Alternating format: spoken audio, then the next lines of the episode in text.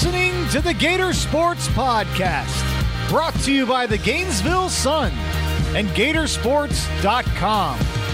This is a USA Today Network production, and your host, Graham Hall and David Whitley. I am your host, Graham Hall, joined to my left by my co host, David Whitley. Good afternoon. And Good evening. we are going to recap, ladies and gentlemen, Florida's orange and blue game. The first one of the Billy Napier regime. I love that word, regime. regime, of course, So regal. and we can go with the regime change we just had here. Yeah, we did. Absolutely. Going from Dan Mullen to Napier, a lot of changes we've seen over the spring. That buzzword structure, player experience. We've heard him for 15 spring practices. And now we get to talk about the two hour game that unfolded Thursday night in the swamp. To recap, the Gators moved the game from Saturday to Thursday night to avoid the Easter weekend. The primetime showing was, I think, kind of. I think it was a success. I, a qualified success, but uh, you know, some people will look back and say, "Gosh, I missed the tradition of Saturday and making it like you know typical Florida weekend, Sweating Florida it out in the football weekend, uh, showing up with your with your RV and uh, you know camping out you know, the night before 6 a.m. on the Yeah, lawn. yeah, that whole thing. You can't do that with a with a Thursday night game. Yeah. But all in all, I think it was a nice change. And, uh, you know, the ultimate, uh, I, I think, barometer would be how many people showed up.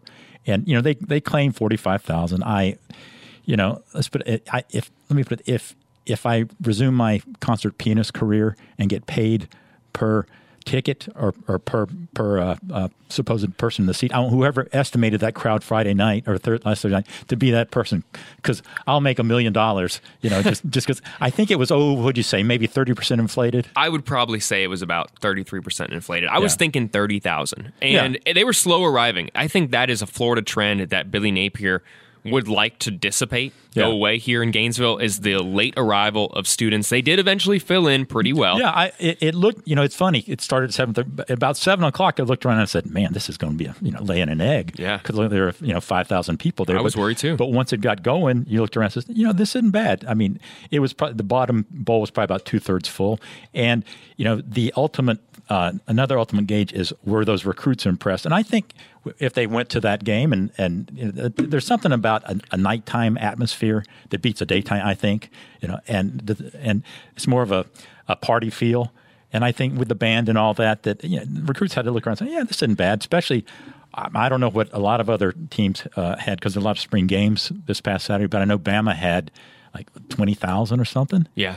And I mean, of course, it's Bama, but I don't think this this uh, you know thinks oh gosh things are bad in, on in Tuscaloosa. But you know they, when Nick first got there, Saban it, it had ninety some thousand, and I think you know people are just sort of eh, you know, show Yeah. me something. I think it only really, really matters long term from a recruiting aspect. If you can't get recruits to campus, especially after, to use the word again, a regime change, when there's all this excitement in the building and people want to be there, there's no apathy. If you can't get recruits in the building, especially at a place like Florida, you, I think, are indicating that you're either doing something wrong or you're not putting in the effort that you should be putting in. And we know that Billy Napier has hit the ground running. So I was thinking there would be 250 recruits there, 200. There were apparently 350 plus recruits in the building. Mm-hmm. I mean, I saw the line to get in when I'm walking up to the stadium. It was past the bowl gator of people trying to get in there, parents, kids, and former players talking to staffers, looking to get in the building. And I thought that was a really, really promising sign. Yeah. We, we went over some of the top recruits that were there. Cormani McClain, the number one cornerback in this class, has the Gators near the top of his list. Aiden Mizell, Mpemba, all those names are on Gatorsports.com.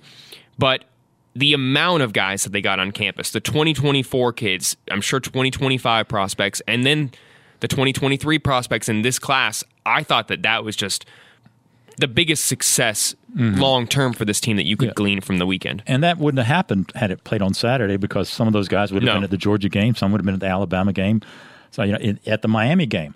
So I mean, you know, in ways, let's hit Gainesville on the way to to Tuscaloosa or to Athens, and just see what they have going.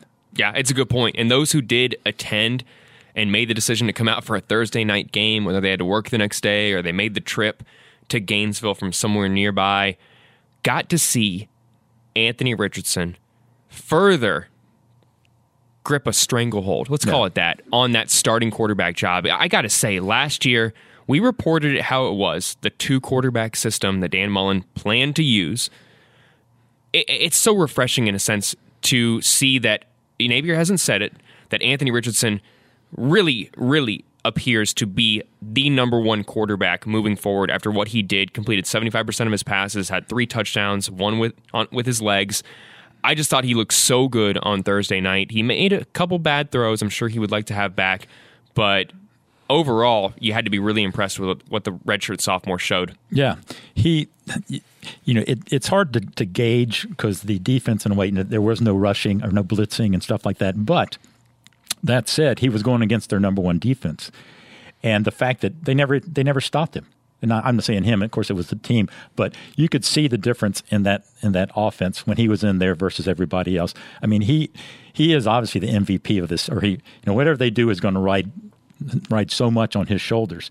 And you're right, he looked much more at ease and and back looking at, at his reads and stuff like that, confident in the ball you know, just from a physical standpoint, he's obviously you know uh, you know head and shoulders above everybody else there. That's no knock on them. He's just that you know uh, gifted as an athlete.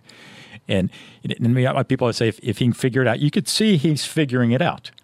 And I don't think anybody can come away from that game feeling, you know, gosh, you know, uh, and I, I don't I don't see him getting better. I'm worried. Blah blah blah. Now I think there's certainly certain something to get optimistic about and be optimistic and something to build on all summer because I mean he he did pretty much everything you'd want him to do. I mean sure there were a couple of bad passes, but you know overall he was he was what you know, like I said 75 percent of his uh, passes were complete and you know he he showed the wheels again. He's healthy now. So uh, I, I, think anybody would feel good about you know the, the, starting quarterback. You know the rest mixed bag. You know um, Miller look had some, had some moments, but he obviously is you know the number two guy. You know, and and and yeah, like you said, there will be no two two QB system this this year. Uh, it, it's it's it's live and die with AR. Yeah, I think that Miller uh, performed admirably. Let me say that. I think that coming in and only having not even four months in the system, transferring Ohio State, and really kind of ascending over two guys that had more time in the building in Carlos Del Rio Wilson and Jalen Kitna. He didn't look bad. Completed fifty seven percent of his passes. He had that that one interception there. Um, I, I think that it would have been more concerning if Jack Miller had come out and looked as good as Anthony Richardson. Yeah. Because then you're going to have this whole, I don't know if it's a controversy in a sense here, but you're going to have this talk of, I mean, hey, are they going to split reps going into fall? Yeah. Or is there going to be, no, now Anthony has a chance to go out with the wide receivers in the summer, work with those guys, and really grow as a leader. You know, not to say he's a quiet guy, but he really is a reserved presence at times, and they're going to need him to step into more of a vocal role. And mm-hmm. now that he's being propped up as the number one guy, I think it's going to be easier for him to do that heading into summer. And I think the entire team offensively will benefit as a whole if he can do that. Yeah, it's funny. You know, after the game, we were all down there, and they were gathering in the uh, press area, you know, the, the, and you know Napier's up there giving his his his spiel for about 10, 15 minutes, and uh, the players are waiting, and you know Anthony was sitting over to the side, and I, I happened to just be one of the so I was sitting pretty close to him, and when Napier starts talking about about him in the glowing terms he did, and you know, I, I could just you know, maybe I'm just uh, hallucinating, but I could just sense he was, you know, it, he was almost speaking to Anthony and saying, you know, this is your team. You know, it's up. You know, you have to take responsibility. You have to be a leader. You know, and he's he's building him up to do this because let's. I mean, he's he's no longer you know just the kid from Gainesville High showing up on campus. He's been here two years now. He's he's he's been out there uh, under the gun and all that. So it, it's it's t- it's him. I'm, it's funny. I remember when uh, the Gators won their 06 championship. The next day, you know, Leak was gone, and and Urban had his press conference early that morning. Everybody was all you know, hung over, including Urban, I think. And and and Tebow, of course, was just the flashy kid that you know doing the during the the the uh, the, the the jump passes and all that, but nobody really know. And and somebody asked about the QB situation next year, and everyone says, "Oh, this is Tebow's team." Says you know, and, and you know he he made it plain. This is him, and of course, uh, it was Tebow's team for the next three years. And I think that, that not that there's a question, but for him to say that, and I think it resonated with Anthony. And you know, conversely, I think it, and he. It, we'll, we'll bring up the it's not really elephant in the room let's say let's call it the, the, the dodge in the room you know the, yeah.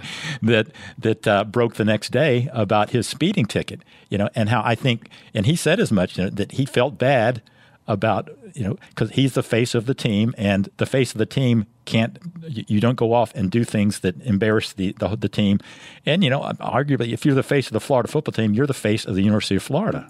Yeah it's a really good point. I think that in the day of the transfer portal you uh, have less of a responsibility or a need as a head coach to come out there and be like so and so is my guy moving forward because you don't really need to make it such a premature commitment to mm-hmm. someone who maybe is going to let you down and now you look disingenuous in a sense here. They know that now that spring has been completed that Anthony Richardson is going to go into the summer as the guy. So it makes complete sense for Napier to say what he did about him at the conclusion of spring. You brought up the speeding ticket that came out. So we got to, of course, talk about it. For those who don't know, Anthony Richardson was ticketed for going 105 miles per hour in a 60 mile per hour zone on April 4th about 10 days. Yeah, the Monday night before the uh, yeah. Monday week before the game. The week yeah. before the game, 10 days before the game. And uh, he did tell UF's coaching staff uh, about this ahead of time, so they didn't get blindsided by the headlines. I don't think his teammates all knew the situation. Again, this wasn't like the guy is going to face criminal charges. I think we got to make that really clear here. He's not going to face anything more than going in front of a judge, paying a fine, and, and, getting a couple points on his license. I think making that stipulation is really important because anytime you see the headline of 105 miles per hour, especially after we have had a rash of high profile, high speed incidents that have at times ended in death.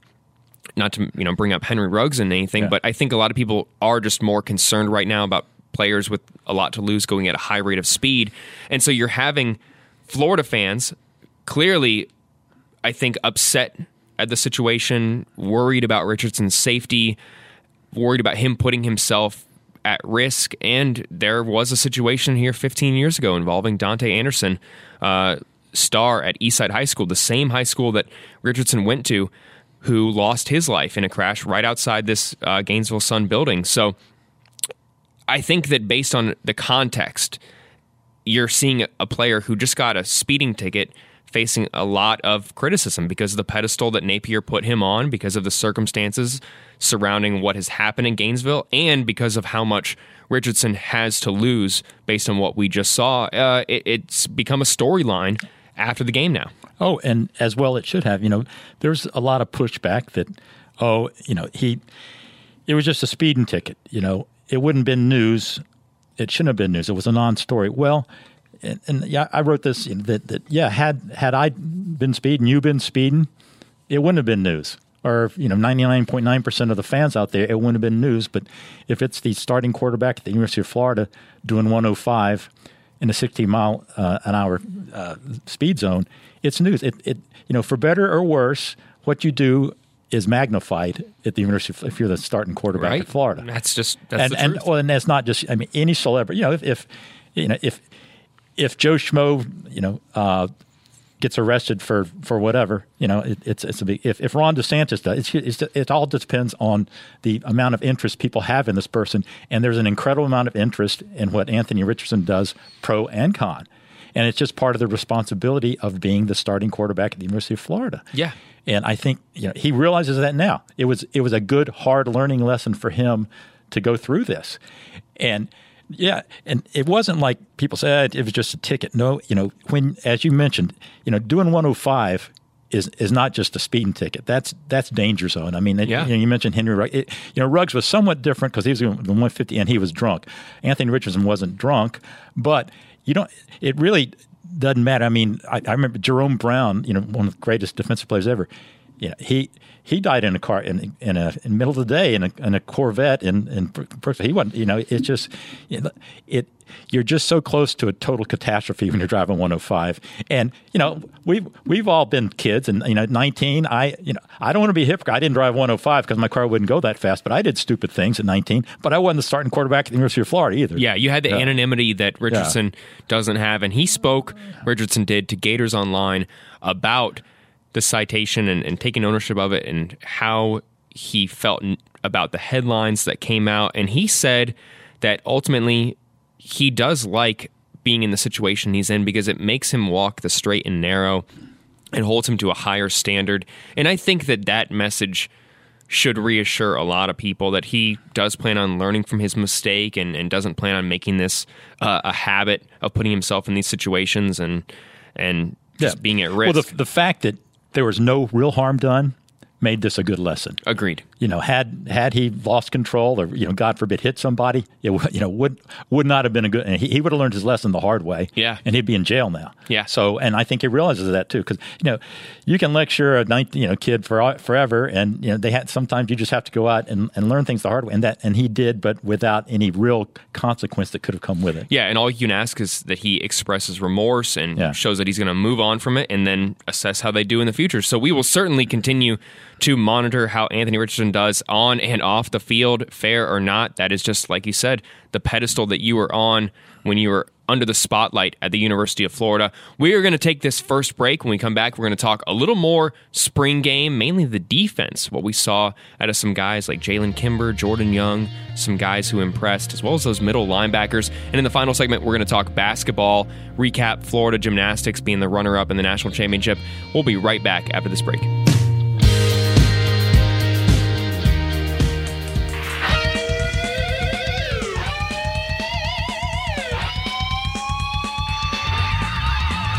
USA Today's Florida Sports Network covers the Sunshine State better than anyone else.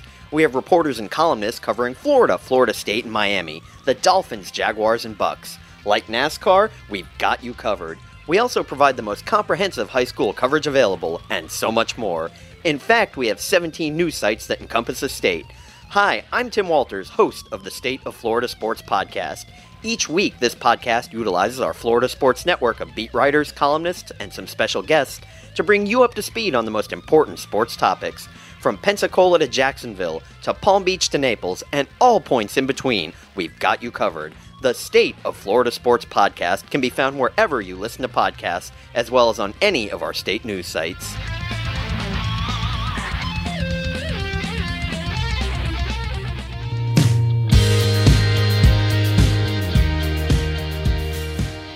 We are back with the Gator Sports Podcast. I'm Graham Hall, joined to my left by David Whitley. And we're going to talk a little bit more of the orange and blue game, Billy Napier's first in Gainesville. In the first segment, we talked a lot about Anthony Richardson. He was the star of the show offensively. We did see some tight ends show out, so I don't mm-hmm. want to forget about guys like Noah Keeter, Dante Zanders. Jaquavion Fraziars was really good too. Maybe a number two wide receiver for Florida they could use somebody to step forward in that position. Yeah, for sure. Certainly. Uh, anytime you're winning a game 34 to 0, you're going to kind of think that there's going to be some undesirable defensive aspects. But I really did think, David, that there were some good things that the Gators can build off of defensively. I got to start with Jalen Kimber. That was a guy that I think went under the radar a little bit because he hadn't done much at Georgia, but a, a former four star prospect, a top 10 corner in his class and played in a program that just won the national championship. You know that he has a skill set, but was in an orange non contact jersey for much of spring camp. Didn't really know how much he would be able to play in Thursday's game. He ended up looking fantastic. He did, and it, he may have been, you know, the like you said, the stealth surprise of the spring because you know, anytime you get a, a, guy with that kind of pedigree coming from a, a, program like that, you figure, well, they're so stacked. You know, maybe he, he best scenario. He's just not getting a chance there, and he wants to go somewhere where he does get a chance. And you know, it, it's not quite a plug and play situation, but you know, that, they they needed help at corner. And you're right. I mean, his coverage skills were you know as, as good as anybody's out there, and for a guy who's just been here for six weeks, and and so that that was a pleasant surprise. It it is funny though, you know, there are a lot of individuals that look good on defense, but the collective, you go, man, thirty four to nothing It, it's Yeah. just it's just weird because there's there's a lot to feel good about, but then you're sort of scratching your head on how. Know, Trent Whittemore, have they tackled him yet? yeah, yeah, I, I, that's Yeah. kind of Billy Napier coming out and saying Yeah. that Orange didn't really finish drives, but you know when you're a defender, you're trying to sit there and think like, oh well, I had something to do Yeah. with that, and you know another guy who certainly had something to do with the Orange getting shut out. Uh, give Jordan Young Yeah. a lot of credit. The star nickel corner position, whatever you want to call it, just star in my mind has gotten a reputation for being notoriously difficult for guys to master in the transition from playing that outside corner position, which is what Young played as his, in his freshman season. Comes over and plays star. Still some uncertainty why he was the one who got the majority of the action because Trevez Johnson and Dakota Mitchell were two guys who were training at that position after Jadarius Perkins went down in spring camp. They're not dressed out for the spring Mm-hmm. game. We don't know why. And Jordan Young, a guy who really hasn't played star, is over there, and he looked really, really Yeah. good. Hadn't played much of anything. In fact, when he came Yeah. up, you know, post game, I was I had to check. Says who's There were this? people, yeah, there were people saying, who, Yeah. "Who is this guy?" You know, and it- you know, no disrespect to Jordan, just it was his first appearance, and I think it was a little bit unexpected because, and this is a huge thing to mention, we really saw a coaching staff in spring that did not want to identify individual players unless they were asked about said individual player. And then they obviously offered up some information, but you didn't have coaches coming out and saying, "Oh, well, Jordan Young, No. you all need to keep an eye on him." Very, Yeah, yeah, you didn't very get that. rarely. They didn't. They didn't go out of the way to put anybody Yeah. out there. And when you think about if uh, you know Perkins, we don't know what his issue is, but you figure you know he'll be back for fall. Hopefully, he's on Yeah. crutches. I, I don't know, man. Yeah. Like, Uh, that's it's hard to say, but if if all the if they get him back, you know, and and uh, Jaydon Hill is back out there, you know, he was you know he was a starting cornerback last year till he blew out his knee in, Yeah. in preseason. If he gets back to, you know, he still has. Uh, he he wasn't overly impressive. I mean, he, but he he showed he can still. You know, it's a it's the work in progress, and he, and I think by fall camp he should be. You know, it'll be a year since his ACL. So, so it, you know, arguably between him and and uh, Jason Marshall, you know, and then they have you know, if these other bodies come through, and then like you said, there's there's actual some depth in the secondary. So you, you know, you're thinking, I they can work with that, you know, um, and certainly there's been you know the safeties have had have had a rough career, but you- you're seeing they're they're saying the right things, and, and you, you're seeing glimpses that that they're getting, you know, Trevez and, and Trey Dean, that. So between between them all, you think oh, there, there's enough to work with defensively in the secondary uh, that they can they can do it. Uh, and you know, then up front, you know, that, that's you know, linebackers okay, defensive front um, question mark. yeah. Interior of the defensive line, I thought was a weakness in the game. I thought Jalen Lee looked pretty good. I thought Gervon Dexter, obviously, we knew what we were going to get out of him, but to have your middle linebackers, I mean, I guess you could spin it positively that you got some surefire tacklers in the middle of the field and Amari Burney and Ventrell Miller, two guys that combined for 18 tackles. Amari Burney led all tacklers in the spring game with 11. Ventrell had seven. Uh, I mean, you you take those guys, two fifth year guys, and without them, Florida would really be, I think, in a difficult position because they're missing a a really good nose tackle, Yeah. and they are relying on two really good tacklers. And Amari Burney has improved as a tackler. I think that that is important to note. There were some issues there early in his career, but he really has improved in that regard. But without those guys, Florida would be in a lot more trouble. You're going to see them go for a defensive Uh, tackle uh, here. Yeah, yeah, two words like that. Transfer portal. Yeah, gotta gotta get a, a fix in there. Yeah. Well, Napier said that what they're going to bring in, you know, a dozen guys he thinks Yeah. through the transfer portal, and uh, so this next week, you know, between now and uh, May first, it, it's going to be, you know, you know, you know, you're going to you're going to need need a program to keep up, you know, some numbers. So not QR codes like UCF Yeah. having back on it, but uh, but some, It's a good distraction, right? Yeah, it's going to it's it's to there's going to be some some personnel uh, changes, and, and they're out there. I'm sure drumming up the portal because you know like we talked last week. You know they they had they, they bought in two ready-made defensive tackles last year, and they you know from uh, with Valentino and Newkirk, and that they took care of one You say they could use a, a couple of guys like that this year. Yeah, I think that you can't do that year in and year out. Go in and go get a transfer portal guy that's going to be a defensive tackle, and then you don't identify the position on the recruiting trail because then again, the next year you're going to do the same thing. Florida really has had to do that. They have had to go in and get defensive tackles year in and year out, really since they had to go out there and get Adam Shuler from West Virginia right before the season, plugged him in. Then he ends up being an NFL player. And now the year after that, Antonio Valentino, Daquan Mm-hmm. Newkirk. You're going on another year where they're going to have to do that. I think That's it more, scary. more worrisome before because you're dealing with a staff that had been in, in in here, a regime, as we say, for you know a couple of years, and they should have had the recruiting pipeline set up to where they didn't have to go do the plug and play thing. Now, I mean, Napier really has no choice. Yeah. Uh, and if he's doing this in two years, I think you know, that's a red flag for sure. But for now, I mean, basically, you know, right right up front, they're in survival mode, and you know, if, if there are a couple of lifeboats out there, you're going to grab them. Yeah, and he certainly could maybe go find some diamonds in the rough in a form of a walk on. We got to talk about the walk ons real quick here before we take this final break because some of them really did, I think, show out in the spring game. I mentioned him right before we started this segment Noah Keeter, a guy who, out of Buchholz, a local guy, six foot five, played weak side defensive end, goes out there, outside linebacker, goes to UCLA top five school. You know, you got to have those good grades to get in there.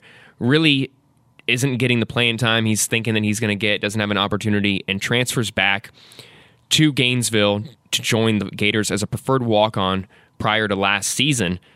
Now gets one of the, he's one of those guys moved to tight end Yeah. with Dante Zanders and Griffin McDowell. I don't know if he ends up getting put on scholarship, but the way he looked throughout the spring and then catching a pass, he caught the longest pass of the spring game, a 29 yarder down the right sideline there Yeah. from Richardson. He could be brought on scholarship. I mean, eh, that's one that you have to watch out for because you can't, due to numbers, just go out there and get as many transfer portal guys as, as you want and say, oh, you're going to get a scholarship. They're going to have to take some walk ons who can play here too. Yeah, that the whole tight end thing sort of got turned on its head in the last week because we were thinking, oh, there's there's Zipper and nobody, Yeah. which was pretty much the case. And you know, I mean, Zanders, you know, Napier said he's the story of the spring. Yeah. because you know he's arguably their starting tight end now. He got ahead of Zipper. I mean, he he looked like you know a guy who'd been playing that position for years. Right. And the fact that you know that was such a glaring need, and now you're you're feeling, oh, okay, maybe you know it, it's not that that big of a concern. I mean, you always want to get better, but between him and the they've signed a couple of, of young tight ends, you know, that are coming in, that uh, they can that that won't be a, a weak spot anyway. Yeah, it looks less glaring of a weakness right now coming out of the spring game than it did when we got the news that Gage Wilcox, Nick Elksnis, Jonathan Odom went down. Trio of guys all got injured. When I spoke to Dante Zanders, I talked to him. That's on Gatorsports.com and in the Gainesville Sun. He said he was baffled to see three guys go down in quick succession. You just don't really see that too much. Maybe it's a sign that the practices were a little bit more physical Mm-hmm. under the new regime, but. That's just you don't see that very often. Three guys in one room. Mm-hmm. I know. he took advantage of that. Oh, sure, sure. He, I mean, he did, but even though you know you hear guys switching positions all the time, but he, just for him to look so so natural at it was a weird thing. Yeah.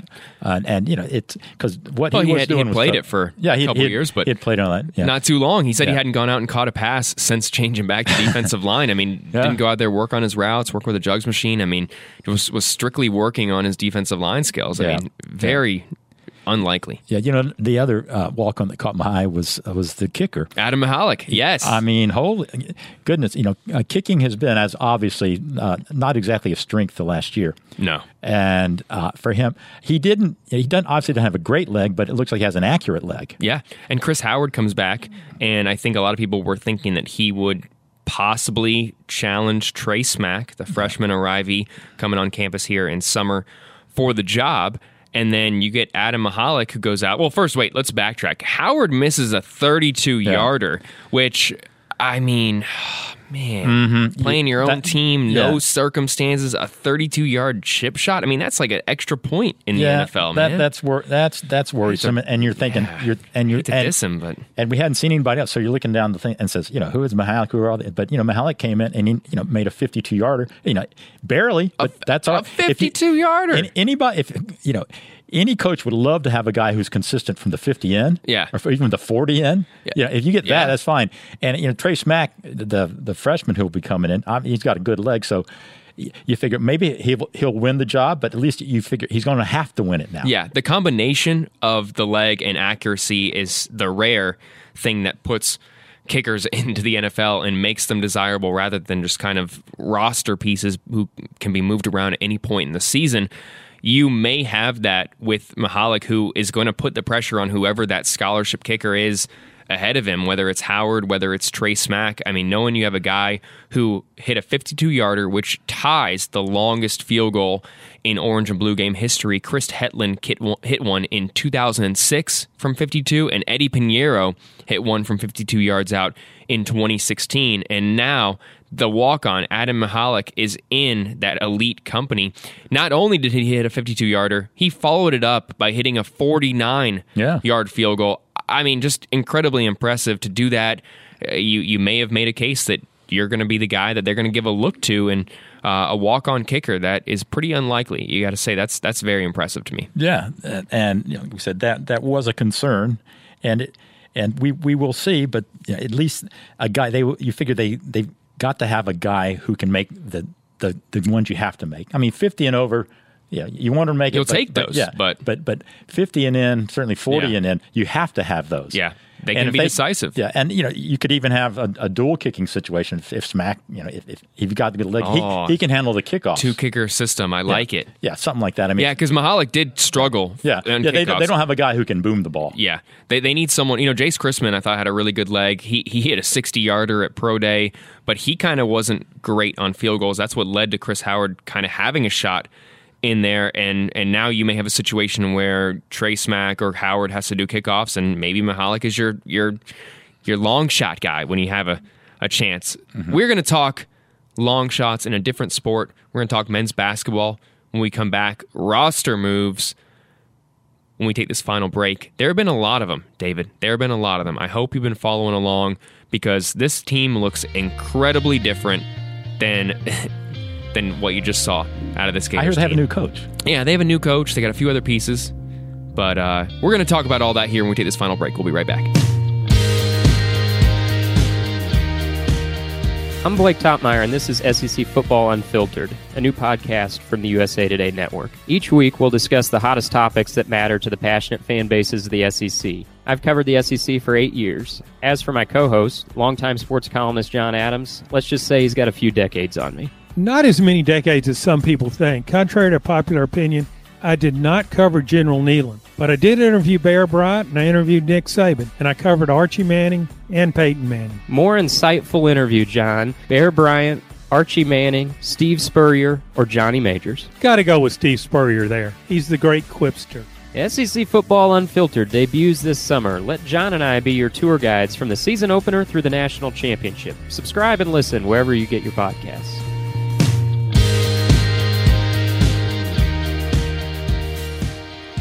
We are back with the final segment of this episode of the Gator Sports Podcast presented by the Gainesville Sun. I am your host, Graham Hall, joined to my left by David Whitley. Hola. And now we are going to be talking some Florida men's basketball, as well as a little gymnastics here at the end to recount how Fort Worth went for the Gators. But Todd Golden's first roster in Gainesville is really starting to take shape.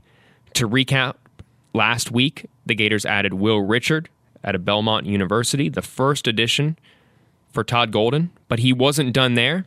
This past week, he got Alex Fudge, the LSU transfer, a Jacksonville native, as well as a commitment from Colin Castleton. I think that you look at those first three editions right there, that is a very, very strong start. Getting your low post threat, and then two guys who were considered to be two of the top 15 or so transfers on the market right now, and now you get both of them along with Castleton back in Gainesville. Yeah, I mean, well, of course, Castleton was was the foundational piece, and when he, when he came back, I don't want to say it was all gravy from there, but it, it, it sure made made uh, everything after that easier. And I you know, and and you know, talent wants to play with talent, and knowing that Castleton is there, that that doesn't help when he, Todd Golden goes out and pitches. Said, hey, you know, we've got arguably the best low post man in the SEC coming back. You want to play with him it, it certainly helps the recruiting push to, to say, hey, listen, look at who you're going to have alongside you, especially if you're going to play the four spot. We're going to have a guy that is going to be able to work as a pick and roll guy and also be a defensive threat on the other end. That is just a huge selling point for a lot of these guys. You know, a six eight wing like Alex Fudge, there are some guys that size that are pushed to play the four spot rather than play on the wing where they probably are going to play at the at the next level if they make it there. So a lot of these six eight six seven forwards are resisting being put at that four spot. So when you can get guys who are willing to play the four, you have a better chance of adding wings like Fudge. I think that was a huge thing as well as the proximity. Those things combined, as well as Todd Golden's system. Uh, Yeah, you got to think that's a huge Yeah, reason. And Fu- Fudge is you know intriguing because he, you know, he didn't didn't have the great just a freshman year, but he's one of those guys you look at and you just see the big P word potential, and that's what you know had got him to LSU, and that's why he was such a highly ranked guy in the in the, in the transfer portal because you know you're, you're just seeing this is the kind of guy if he develops who who has NBA potential, uh, and, and he's not proven yet, but but you know it was.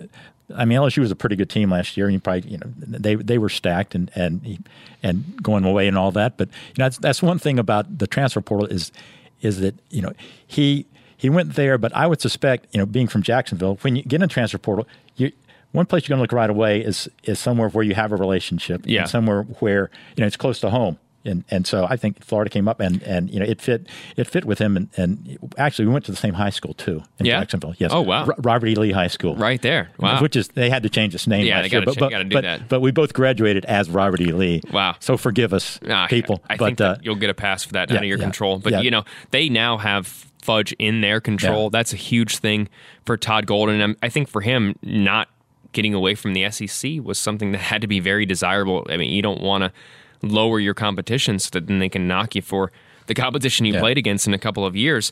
He certainly was not the only addition that we have seen recently. On Monday night, uh, this was a kind of surprising one to me, but he did take an official visit. But anytime you see someone commit from the cadets of the Virginia Military Institute, you can kind of be like, okay, is he able to make it in the SEC? And then you see he's six feet, 170. That's Trey Bonham. Yeah. He committed to the Gators on Monday afternoon. His transfer has now been finalized as of Tuesday morning. He gives Florida a, a guy heading into his junior year who, in his two years with VMI, started 31 games, looked really, really good in most of those appearances. He averaged more than a steal a game. He's able to do it all. Good three point shooter, good from the free throw line, and I think would fit really good in the high tempo system that Todd Golden is looking to run.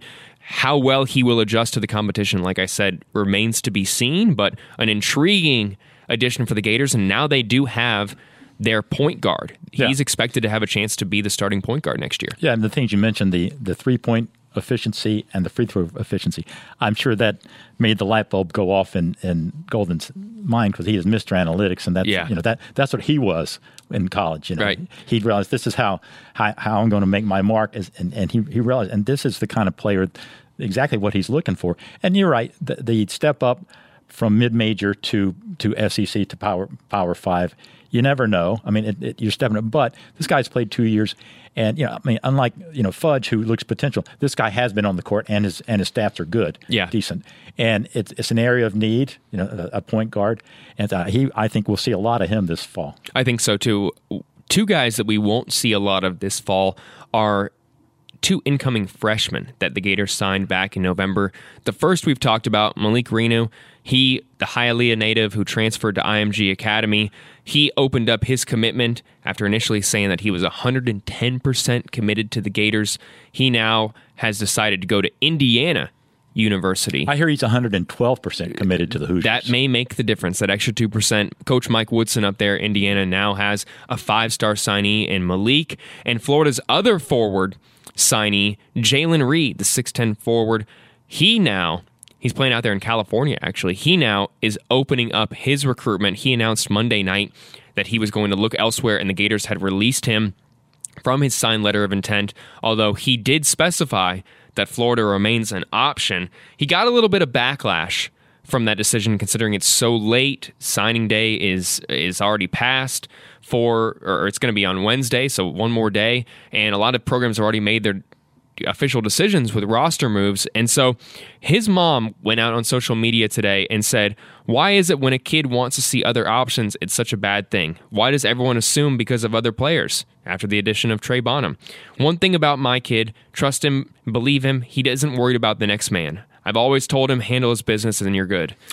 So you're having now a situation where a young kid is competing with all these transfer portal guys, and after signing to a program six months ago, he's now looking for a new home. I mean, so much has changed in the Florida program. I think that he deserves the right Sure. to do that. The timing may be undesirable, but uh, it is his timeline ultimately. Oh, sure. And uh, this is the, the chance you take when you have a change of regime. There's the plus and there's the minus. You know, he signed, you know, with the with Mike White and he had a relationship there. And I'm sure that Todd Golden has tried to build a relationship quickly. But you know, apparently, you know, he, he couldn't quite play the Prince Charming role to, to the necessary degree. So the kid, for whatever reason, you know, he, he, he has every right to say, I may not be happy there and look around. It's like anybody, if you're looking at it, you know, you're interviewing for a job and you have, yeah, you just, you committed to the one thing, but then you see, well, gosh, they bought in three other guys who, who might be as good as me or better. And my cubicle is getting pushed further and further down the row. Said, yeah, maybe I want to go somewhere else. Yeah. So no harm looking around. And, I mean, of course, his mom's going to say that. You know, uh, if if she wasn't, she wouldn't have been a good mom. But but I mean, she she spoke the truth too. I mean, let the guy look around, and, and he didn't shut it down. And you know, if if he can come, come in and and Todd Golden can sell him on it, well, okay. If not, you know, case sera. That that that's just the downside for the with the proverbial regime change. Yeah, there's going to be competition also, no matter what level you're at in basketball, football, you name it. And to say that someone is so and so scared of the talent coming in, I, I've never really bought that too much because it, it just doesn't really fly for me. Well, not not for that's not the kind of guy you want to sign. Yeah, right. And if, if that is if they're scared by the competition, then it's kind of like okay, well, you've mm-hmm. saved us a big headache down the line. So that is going to be two players, two players that are not going to make it to Gainesville. That six months ago looked like that they were going to be part of Mike White's signing class, and now they're not going to be joining Todd Golden unless Reed does decide to come back to Gainesville. We got to include that. Uh, that is still an option. You know, we just saw that with Amarius Mims, uh, the number one transfer portal tar- target in college football, deciding to go back to Georgia after flirting with FSU and Miami. So it's certainly a possibility that Jalen sees what all is out there and opts to come back.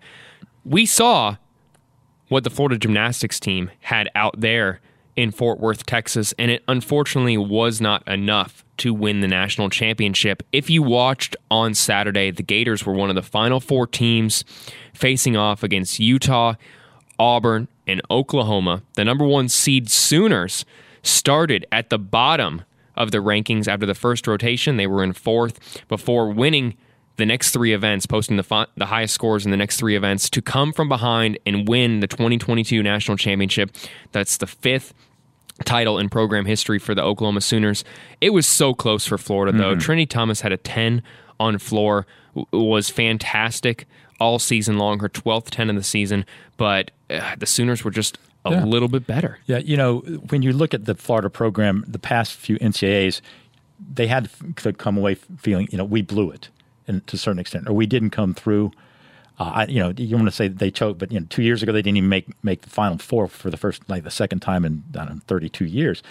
Uh, you know, and, and last year they fell off the beam, and it was things just didn't work out well, and you can come back and, and they could kick themselves. This time, I think it was different. I think they went out there and they they really I don't want to say play. I, it's always hard to find the verb for them. Gymnasticized well, you know, pretty pretty well. But they Oklahoma was just a better team, slightly better. Yeah. But uh, it, it, it wasn't one of those things where Florida lost it as Oklahoma won it. Yeah, it was their first loss of the season, and obviously the worst worst timing for the Florida team.